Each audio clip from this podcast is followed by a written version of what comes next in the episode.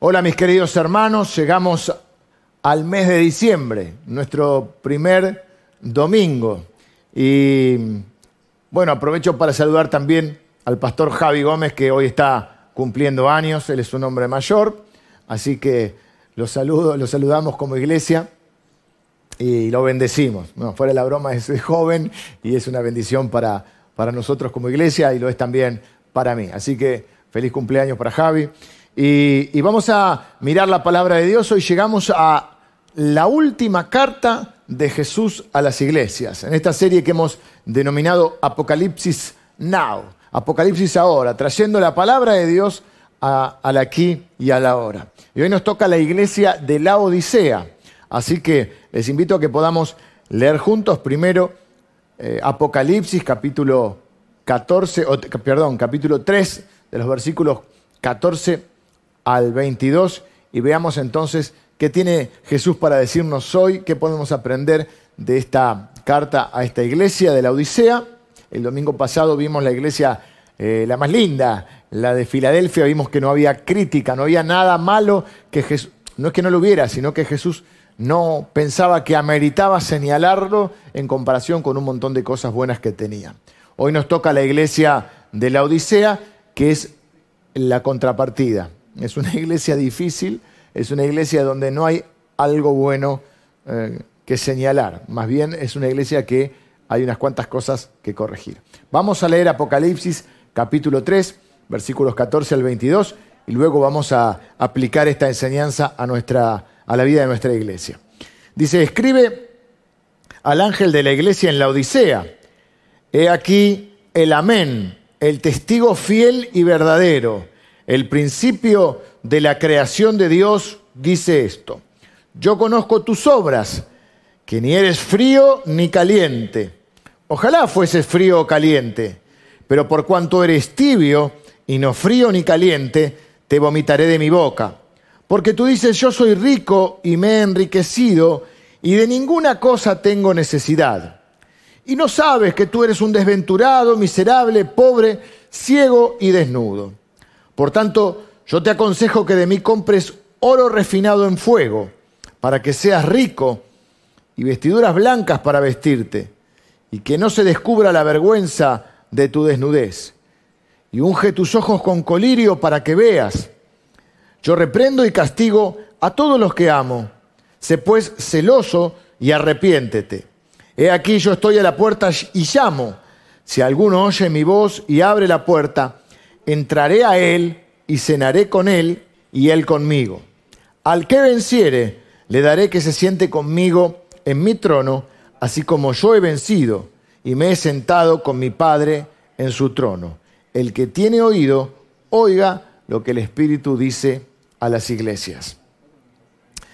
Vamos a introducir un poquito esta carta mirando cómo era la Odisea. Era una ciudad que era una ruta comercial, podríamos decir, muy importante en esos días. La ciudad quedaba sobre un altiplano y esta ciudad era una ciudad que al ser una ruta comercial era una ciudad muy rica. ¿eh? Esto es clave para entender esta carta. ¿eh? Por la calle principal había muchos negocios, mercaderes, atrás de esos negocios tenían casas grandes, tenía un acueducto central con tuberías. así que esto era de avanzada porque tenían plomería interior es decir, acceso al agua dentro de las casas. Era una ciudad altamente desarrollada para la época. Había una riqueza increíble. Es como, eh, como decir hoy eh, Beverly Hills o Manhattan. Eh, era una, ciudad. La otra vez comparamos una iglesia con Las Vegas o, con Ibiza, bueno, porque era un centro de de mucha corrupción, mucha, mucho, eh, muchos excesos. En cambio, esta, bueno, esta era una ciudad de gran, la comparamos con Manhattan o con Beverly Hills, eh, porque justamente era una ciudad de las más ricas del mundo. Y era un lugar donde vivía eh, toda la gente, digamos, que aparentemente no tenía necesidades. ¿Cuál es la palabra de Jesús para esta iglesia? Como hemos visto, Jesús en cada carta se presenta de una manera. Acá dice que Él es fiel y verdadero. Y que Él estuvo desde ahí desde el principio. Que Él es nuestro creador y rey. y que Él siempre, siempre dice la verdad. Cuando Jesús tiene algo alentador que decir a la iglesia, lo dice. Hemos visto en la carta anterior que, que Jesús eh, eh, hizo énfasis y se centró en, justamente en lo bueno y en alentar a una iglesia. En este caso no dice nada alentador, porque quizá no haya nada que decir. Si hubiera algo, Jesús lo hubiera dicho. Algunos de ustedes tienen eh, probablemente el don de alentar. Siempre buscan algo amable que decir y está bien. Está bien porque cuando hay algo amable que decir hay que decirlo, obviamente. Pero a veces, cuando no hay nada bueno o amable que decir, lo más amoroso que podemos mencionar o decir es la verdad.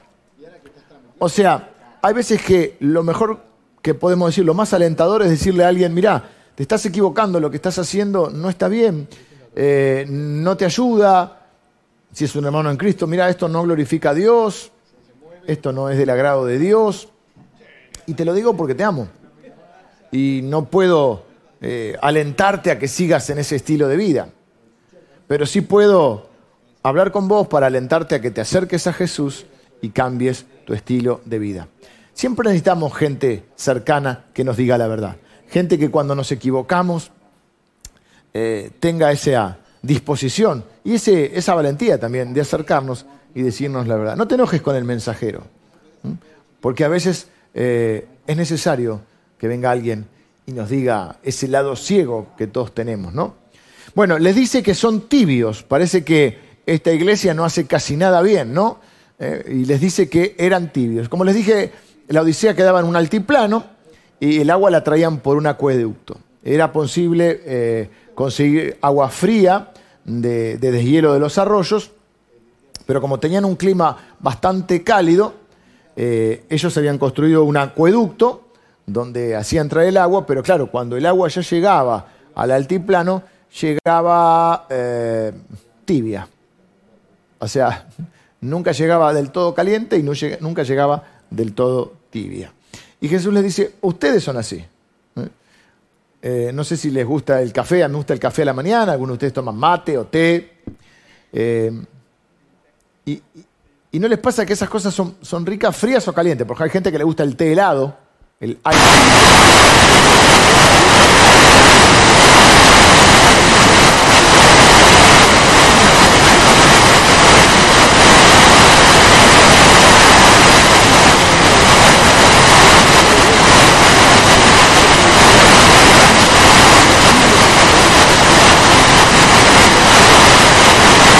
Y ellos no tenían la posibilidad de, tener eh, ni agua caliente ni agua fría, por esto que les cuento de los acueductos, y quizás se quejaban probablemente de que tenían o les desagradaba esa agua tibia.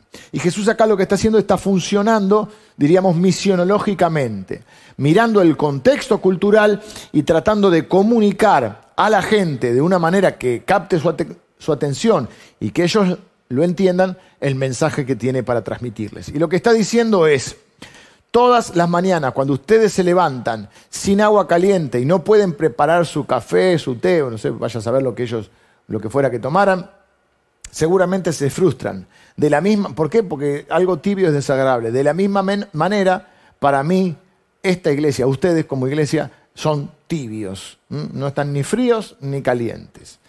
El calor en general hace alusión a la pasión, al entusiasmo, a la emoción, la devoción, el sacrificio, la misión, la entrega, ¿no? Ese es el valor, eh, sí, el valor que, está eh, vinculado a veces a, cuando uno habla del calor. Eh, y en este caso dice que ellos son tibios y que eso no le agrada a Jesús. Y así como dice una frase un poco fuerte, así como ustedes quizá algo tibio lo escupirían de su boca, de la misma manera si ustedes no se arrepienten, yo mismo a ustedes, dice, los voy a eh, escupir de mi boca, otras traducciones dicen los voy a vomitar de mi boca. Así que eh, el primer señalamiento es que son tibios. El segundo es que son pobres, ¿eh? que son, dice que son miserables y dignos de lástima. Esto habrá sido muy chocante porque ellos eran muy prósperos y ricos. Y Jesús le dice, ustedes son ricos materialmente, pero son pobres espiritualmente. Con mis ojos veo y entiendo lo que hay en su alma. Y tienen una pobreza de alma.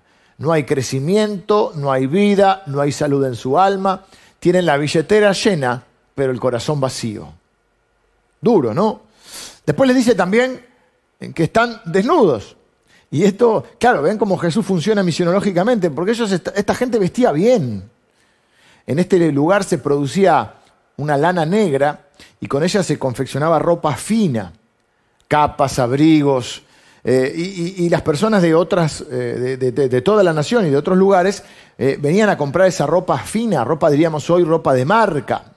También podíamos compararla con un centro de moda como Milán, París o Nueva York. Así que ellos estaban acostumbrados a la ropa premium. Y Jesús le dice, ustedes están vestidos físicamente, pero desnudos espiritualmente. Y dice la Biblia que las personas miramos lo exterior, pero que Dios mira el corazón. Uno puede ostentar riqueza, poder, prosperidad y estar empobrecido en su espíritu y en su alma ciego y desnudo, sin crecer, sin amar a Dios o a las personas, tibios. También les dice ciegos. Y esto también es interesante, ¿eh? porque oh, nuevamente Jesús está funcionando misionológicamente, porque eh, esta era una ciudad muy conocida por la fabricación de un colirio para los ojos. Cuando la gente tenía problemas en la vista, iban justamente a esta ciudad a buscar este colirio especial que tenía que ver con la, con la medicina naturista. Así que le dice, ustedes viven en la ciudad eh, donde se fabrica el colirio, pero ustedes son ciegos, ¿no? Qué ironía, ¿no? Que en un área donde hay constantes curaciones para la gente que tiene ceguera física o problemas en la vista, eh, tengan ceguera espiritual. La gente había cerrado sus ojos a Jesús y el hecho de ser, eh, no, veían el hecho de ser, de que eran pecadores y que necesitaban a Jesús. Estaban ciegos, no veían su, su propia necesidad espiritual. ¿Cómo podemos parecernos a, la gente de esta iglesia que, y de esta ciudad que en sí no era muy, eh, no es muy lindo parecerse, ¿no? Así que lo vemos como un riesgo el parecernos a ellos. Pero hagámonos estas preguntas, o tres preguntas más o menos, para que, eh, para que no juzguemos a esta gente de la Odisea arrogantemente, sino que humildemente podamos aprender de ellos y en este caso para no parecernos. A veces podemos aprender de dos maneras, ¿no? Por el ejemplo positivo, quiero, veo algo de alguien, una característica, un accionar, un modo de vida de alguien y lo admiro, quiero parecerme. Y también puedo aprender a través de decir, por, eh, por el antiejemplo, decir, bueno, justamente no quiero eh, repetir eso en mi vida, no quiero repetir esta conducta, este hábito, esta forma de vivir. ¿Cómo podemos, en este caso vamos así, vamos a aprender, digamos, del lado negativo, ¿no? Eh, y, aprendiendo diciendo, guarda que yo corro el riesgo de poder parecerme a ellos también. Así que la primera pregunta sería, ¿dirías que tu relación con Jesús está fría, eh, que no te importa? ¿O está tibia y no te importa mucho? ¿Podrías decir si que verdaderamente amás a Jesús? ¿Te motiva conocer o conocerlo más a Jesús, caminar con Él eh, y, por su gracia seguir creciendo para parecerte un poco más a Él, tenerlo, tenés a Jesús como modelo para parecerte. A veces pasa que nos acomodamos a estar tibios. Eh, y claro, nos comparamos con alguien que está peor, ¿no? Con alguien que está por ahí frío. Y decimos, bueno, no estoy tan mal. Eh, como el conductor que dice, está mal, pero no tan mal. No, bueno, dice, estoy mal, pero no tan mal pero tampoco estamos bien. Estamos tibios, sin pasión. Gente que, que no le importa mucho, que no da mucho, que no ora mucho, que no sirve mucho, que no le importa eh, los demás eh, o que los demás conozcan a Jesús, no tratan de, hacer cosas nuevas, no, se arriesgan, no son innovadores, no les molesta que, las cosas siguen como están, no tienen ese, ese santo inconformismo, por así llamarlo, ¿no? No les molesta que todo se haya reducido a una cómoda rutina. Así que esa es la primera pregunta. La segunda pregunta sería, ¿qué cosas mantienen tu pasión por Dios? Cada uno de nosotros tiene que detectar esas cosas que alimentan su alma y lo mantienen apasionado por el Señor. Yo creo que una de las razones por las que Dios nos exhorta, nos motiva a, congregarnos es porque nos mantenemos motivados eh, y, mantenemos nuestra pasión como encendida. Es como, como el ejemplo que ponían, recuerdo cuando, era, cuando yo era chico que me enseñaban, es como los carbones, ¿no? De cuando estás haciendo un asadito, si un carbón queda solo se apaga, pero unido a los demás se mantiene encendido. Eh, también, por supuesto, la lectura de su palabra, el servir a los demás, el orar, son cosas, el adorar a Dios, son cosas que te mantienen apasionado por Dios. Y la tercera pregunta que quiero eh, que cada uno de nosotros pueda hacerse eh, en, esta, en, esta, en este día es, ¿qué, ¿qué o quiénes, o sea, qué cosas o qué personas o qué relaciones atentan contra tu pasión por Dios? A veces hay cosas y personas o hábitos que necesitamos dejar de lado para poder mantener nuestra pasión por Dios, porque son cosas que nos, enfrían, nos, nos, ponen mal. Bueno, voy a, vamos a ver algunos consejos que Jesús les da. ¿Mm? Jesús les dice que ellos se arrepientan y, y que acepten la disciplina. Miren, esperen que busco el versículo. Le, eh, primero le dice, no te das cuenta, crees que sos rico, eh, que sos, este, que ves bien, que estás bien vestido, y en realidad ninguna de esas cosas es en tu vida. Por tanto, yo te aconsejo que de mí compres oro refinado en fuego para que seas rico y vestiduras blancas para vestirte y no se descubra tu desnudez, unge tus ojos con colirio, y dice, yo reprendo y castigo, pero a todos los que amo. O sea que acá está una buena noticia. ¿eh? Sé pues celoso y arrepiéntete. Fíjense que dentro de esto hay una buena noticia. Jesús le importa nuestra vida, le importa nuestra condición, le importa la condición de nuestra iglesia. Y aunque estamos así, o como en esta iglesia, que era una iglesia realmente horrorosa, y aunque su condición era horrorosa, Jesús le dice, yo los corrijo porque los amo. Jesús le dice, acepten mi disciplina amorosa. Algunos ocupamos posiciones en las que es difícil que alguien pueda corregirnos, que alguien se anime a decirnos lo que está mal. Cuando somos padres es difícil que nuestros hijos eh, nos lo digan. Cuando somos jefes es difícil que un empleado venga y te diga, vos te estás equivocando. Eh, cuando ocupamos un rol de liderazgo pasa lo mismo. Entonces Jesús viene y dice, si alguien de veras te ama, va a corregirte, va a señalar tus defectos o los defectos que hay en tu vida pero lo va a hacer de una manera que te motive a cambiar. Y Jesús dice, esto yo lo hago porque, porque eh, los amo a ustedes, por eso lo hago. Y esto es, importante que lo entendamos esto, eh, porque a veces nos, nos, enojamos cuando alguien nos dice. Yo digo que cuando alguien viene a tu vida, incluso cuando en este caso alguien que quizá ocupa un, rol eh, sobre el cual vos tenés autoridad, o vos ocupás un rol sobre el cual tenés autoridad, es muy difícil que alguien venga a decirte, y cuando alguien tiene la valentía eh, y, se arriesga a decirte algo, tenés que valorar eso, porque probablemente lo haga justamente porque le importa. Porque, yo digo esto, no te enojes si los que te quieren eh, te dicen o te señalan algo que está mal, porque los que no te quieren no te lo van a decir a vos, pero lo van a decir en otro lado y te van a criticar. ¿eh? Y de la misma manera nosotros, que tengamos esa esa posibilidad de, de, corregirnos unos a otros.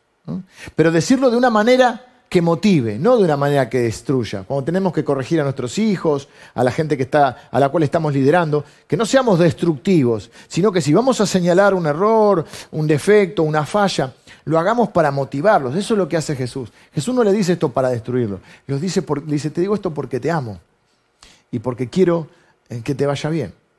Así que aceptemos la corrección de Jesús. Cuando oímos críticas eh, en las escrituras, un mecanismo de defensa para nosotros podría ser justamente enojarnos.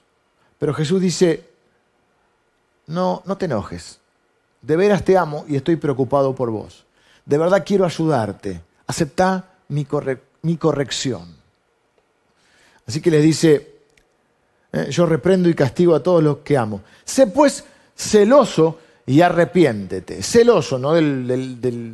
De la manera quizá que lo entendemos nosotros, eh, o de, una de las acepciones de los celos, eh, no se refiere a eso, sino el celo es el cuidado por lo otro. Cuando Jesús dice el celo por tu casa, Señor, me consume.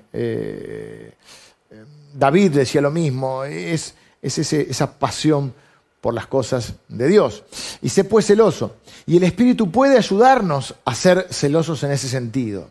Y si vos estás dispuesto, Dios puede encender esa pasión y ese celo eh, por, por, sus cosas. Así que tu oración bien podría ser, Señor, enséñame a tener pasión. Espíritu Santo, encendé en mí la pasión por Jesús. Así que luego le dice, sé pues celoso y después le dice, arrepiéntanse o arrepiéntete. Una y otra vez la Biblia habla de esto. Lo hemos visto en las enseñanzas anteriores. El arrepentimiento no es algo que hacemos una sola vez para volvernos cristianos y nunca más. Ese es el arrepentimiento inicial, pero el arrepentimiento es algo continuo. Es una una humilde serie de momentos en los que reconocemos que nuestras creencias o nuestros comportamientos son incorrectos. Es esa serie de momentos sagrados en los que reconocemos que estamos equivocados y que lo que dice Dios y que Dios tiene razón. Y hay un cambio en la forma de pensar que resulta en un cambio de corazón que genera un cambio de rumbo y una vida cambiada. Cuando Lutero clavó sus 95 tesis en la puerta de la abadía de Wittenberg, marcando el comienzo de la reforma protestante, la frase inicial fue básicamente algo así. Toda la vida cristiana es una vida de arrepentimiento. Toda la vida cristiana es una vida de arrepentimiento. Si dejan de arrepentirse, empezarán a ponerse tibios. Esa es la idea principal. ¿Mm? Así que si siempre pensás que tenés la razón, si siempre te defendés cuando alguien te dice algo como si te estuviera atacando, cuando quizá quiere tu bien, si siempre le echás la culpa a los demás, si siempre juzgás a otros eh, sin juzgarte a vos mismo, si siempre salís con excusas frente a algún señalamiento, esta, eso indefectiblemente te va a llevar a volverte tibio. Pero para mantenernos en el fervor necesitamos arrepentirnos, apartarnos del pecado y siempre buscar a Jesús. Dice también que Él quiere estar en la iglesia. Esto, esto, esto es muy llamativo. Porque ¿cuántos de ustedes han oído esta frase de Jesús? Este, he aquí, yo estoy a la puerta y llamo. Si alguno oye mi voz y abre la puerta, yo entraré a él y cenaré con él. Y usualmente este versículo eh, muchas veces se ha citado como el gran versículo del evangelismo, ¿no? Jesús está a la puerta de tu corazón y llama. Y este es un, quizá un, puede generar una mala interpretación. Entonces decimos a la gente, Jesús está a la puerta de tu corazón y afuera hace frío y está lloviendo, pobrecito, déjalo entrar. Y casi que es un favor que le hacemos a Jesús que Él entre a nuestra vida. Eso no es lo que enseña la palabra de Dios. La palabra de Dios enseña que nosotros tenemos que entrar a su reino y que Él nos tiene que dejar entrar. Y que Él justamente es la puerta, ¿eh? como vimos con la otra iglesia. Él es la puerta por la cual podemos entrar a su reino. Él abre la puerta porque Él mismo es la puerta de entrada al reino de Dios. Así que no es que nosotros lo dejamos entrar, sino que Él nos deja entrar a su reino. Pero acá lo que está diciendo es otra cosa. Lo que está diciendo es que Él quiere entrar a la iglesia, o Él quiere estar en la iglesia. Y la verdad es que la iglesia tenía una puerta, pero lo habían dejado afuera a Jesús. Y Jesús no podía entrar. No está hablando de la puerta del corazón de una persona en el ámbito o en el contexto de la evangelización. Él está hablando a una iglesia y le dice, ustedes están adentro de la iglesia, pero ustedes cerraron la puerta y yo estoy golpeando afuera porque me dejaron afuera. Cuando ustedes se congregan, yo los veo en el edificio. Todos están muy bien vestidos, ¿eh? todos eh, están muy bien de apariencia.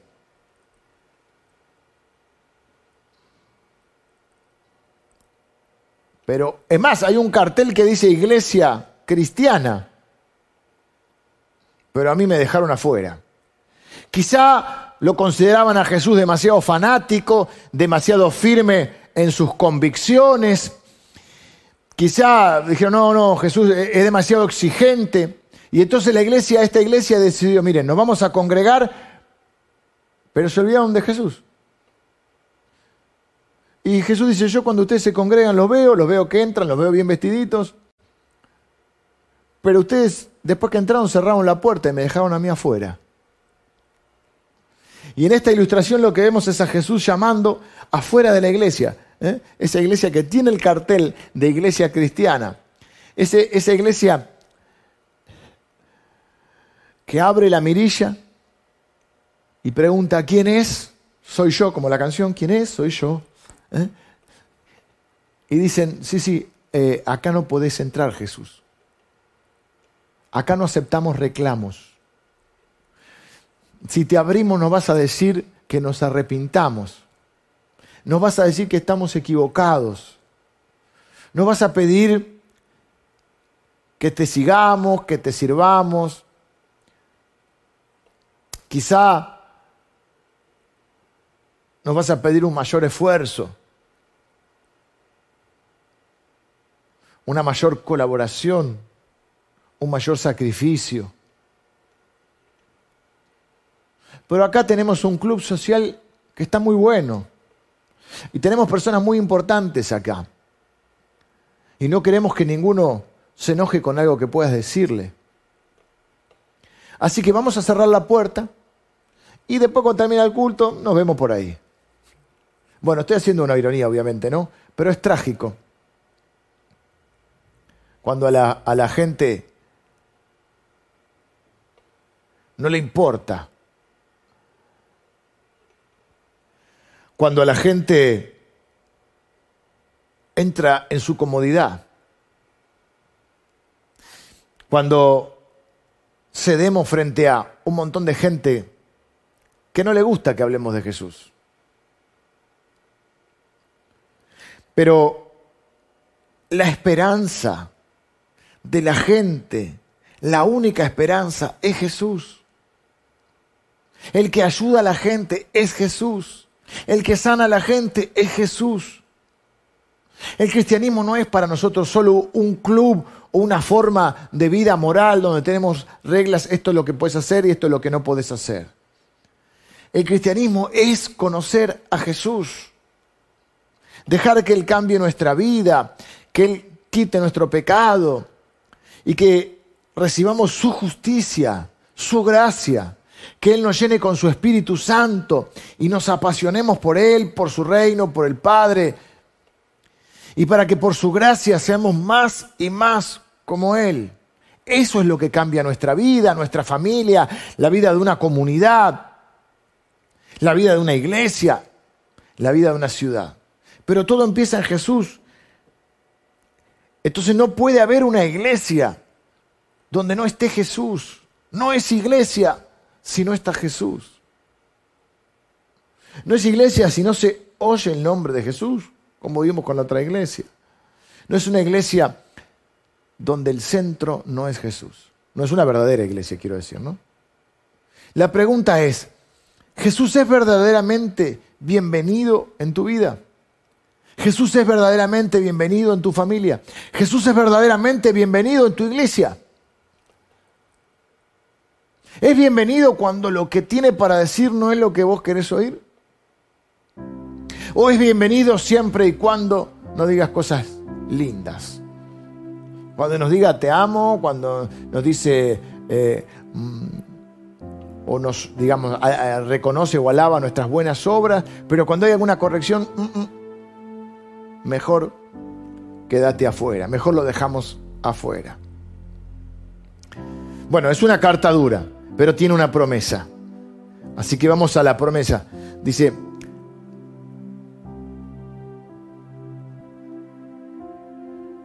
al que venciere, le daré que se siente conmigo en mi trono, así como yo he vencido y me he sentado con mi Padre en su trono.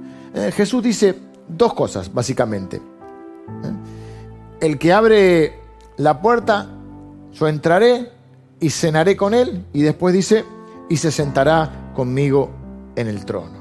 Así que hay dos cosas, comerás conmigo y te sentarás conmigo en mi trono. Aquellos días, el honor más grande era comer con un rey. Al día de hoy todavía, si determinadas personas eh, que tienen determinado poder o, determinada importancia te invitan a compartir su mesa, bueno, es, un honor.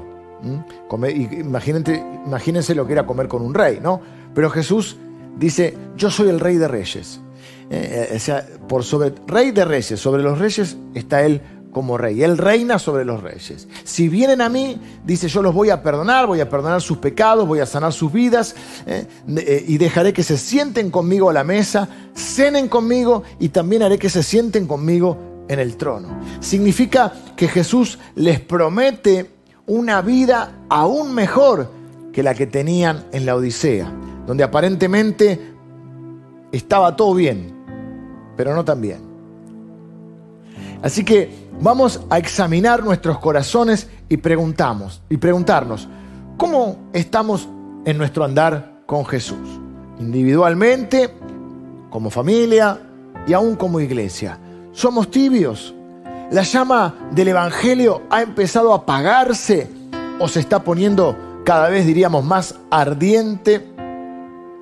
Eh, porque practicamos el arrepentimiento, porque venimos a Jesús, porque lo vemos como rey en su trono, porque vemos que Él es misericordioso, bueno, nos ama y porque podemos confiar en Él. Hemos perdido quizá esa, o, ha decrecido en nosotros esa pasión porque hemos entrado en la comodidad, porque nos hemos quizá vuelto autocomplacientes. Y no queremos que Nadie, ni siquiera Jesús, nos diga aquellos en lo cual nos estamos equivocando, aquello eh, en lo cual hemos perdido mm, la pasión, el deseo de servirle, de agradar, de amar a otras personas, donde hemos puesto más los ojos en nosotros y los hemos quitado de Dios. Pero bueno, Jesús le dice, te digo esto porque me importa tu vida porque te amo y porque no quiero verte así. Miren, Jesús nos acepta como somos. Jesús dijo, el, eh, el que viene a mí yo no le echo fuera. Jesús nos ama y nos acepta como somos. Muchas veces la religión quiere cambiarte. Dice, tenés que cambiar todo esto para que Jesús te acepte. Y no es, no es la palabra del Evangelio. La Biblia dice que siendo nosotros pecadores, Cristo murió por nosotros dice que Dios muestra su amor para con nosotros en que siendo nosotros pecadores, Cristo murió por nosotros. Su amor es incondicional. Jesús nos ama y nos acepta como somos. A veces en los ámbitos religiosos no nos aceptan, pero Jesús nos acepta como somos. Ahora, como nos ama, no puede dejarnos así como nos encuentra. Y lo que hace es transformarnos, comenzar un proceso de transformación en tu vida, justamente porque nos ama. Y ese proceso de transformación incluye que Dios nos señale aquellas cosas que están mal en nuestras vidas y también nos dé el poder a través de su Espíritu Santo para que puedan esas cosas ser modificadas en nuestras vidas. Pero tenemos que tener la humildad de poder aceptar la corrección.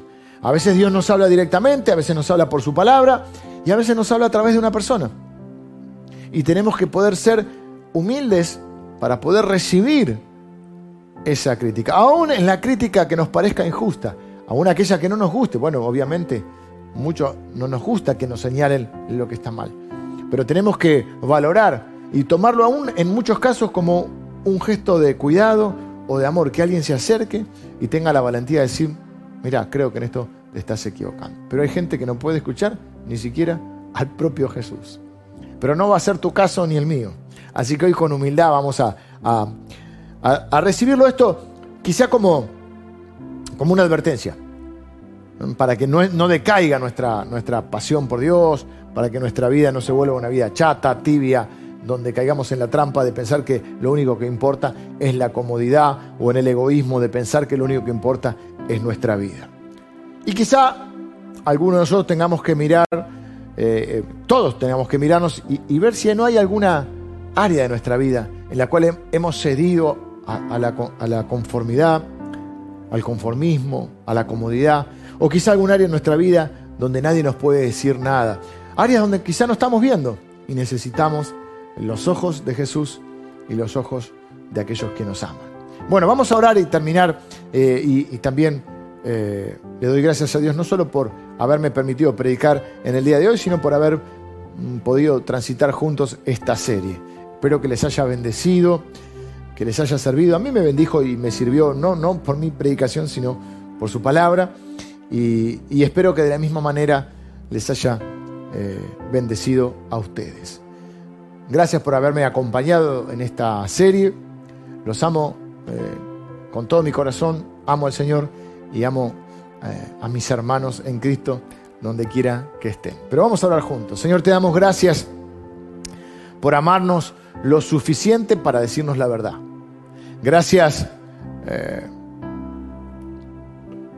por la imagen que nos das a través de estas cartas de cómo es el estado actual de nuestro Jesús. Gracias Señor porque Él es un rey diferente a todos los reyes de la tierra. Él no es malo, ni cruel, ni avaro, Él es generoso y amoroso. Y nos invita a apartarnos mm, de todo aquello que nos destruye, todo aquello que nos daña, y nos invita a acercarnos a Él. Gracias Señor por porque podemos acercarnos confiadamente, porque tú eres nuestro Señor. Sabemos que somos propensos a ser tibios y quizá incluso algunos ahora mismo eh, estemos sintiéndonos de esta manera o reconociendo que estamos tibios.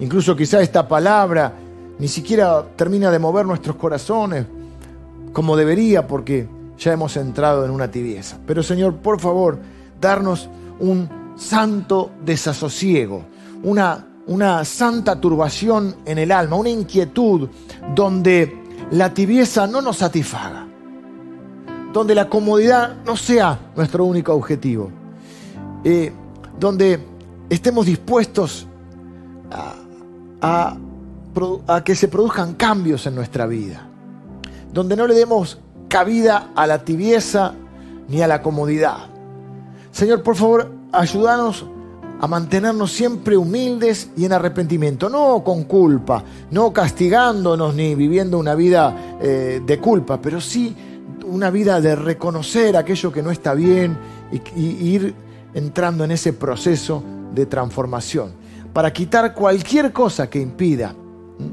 eh, o que haga menguar nuestra pasión por tu reino, por tu palabra y por las personas a las cuales nos has enviado en misión.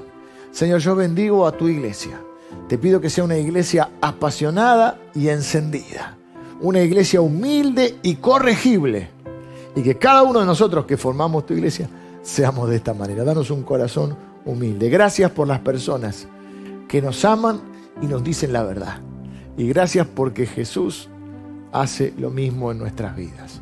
Señor, recibimos tu corrección, recibimos tus advertencias y también tus promesas, que son preciosas y grandísimas. Yo bendigo a cada persona que recibe este mensaje y que ha estado recibiendo esta serie de mensajes. Gracias por el honor que me das de poder predicar tu palabra. Un honor inmerecido, pero que aprecio y valoro como lo más importante de mi vida. Bendigo a cada persona que recibe este mensaje. En el nombre de Jesús. Amén. Que el Señor te bendiga y te guarde y gracias por haberme acompañado en esta serie donde hemos transitado eh, juntos y donde creo que hemos aprendido juntos. Que el Señor te bendiga.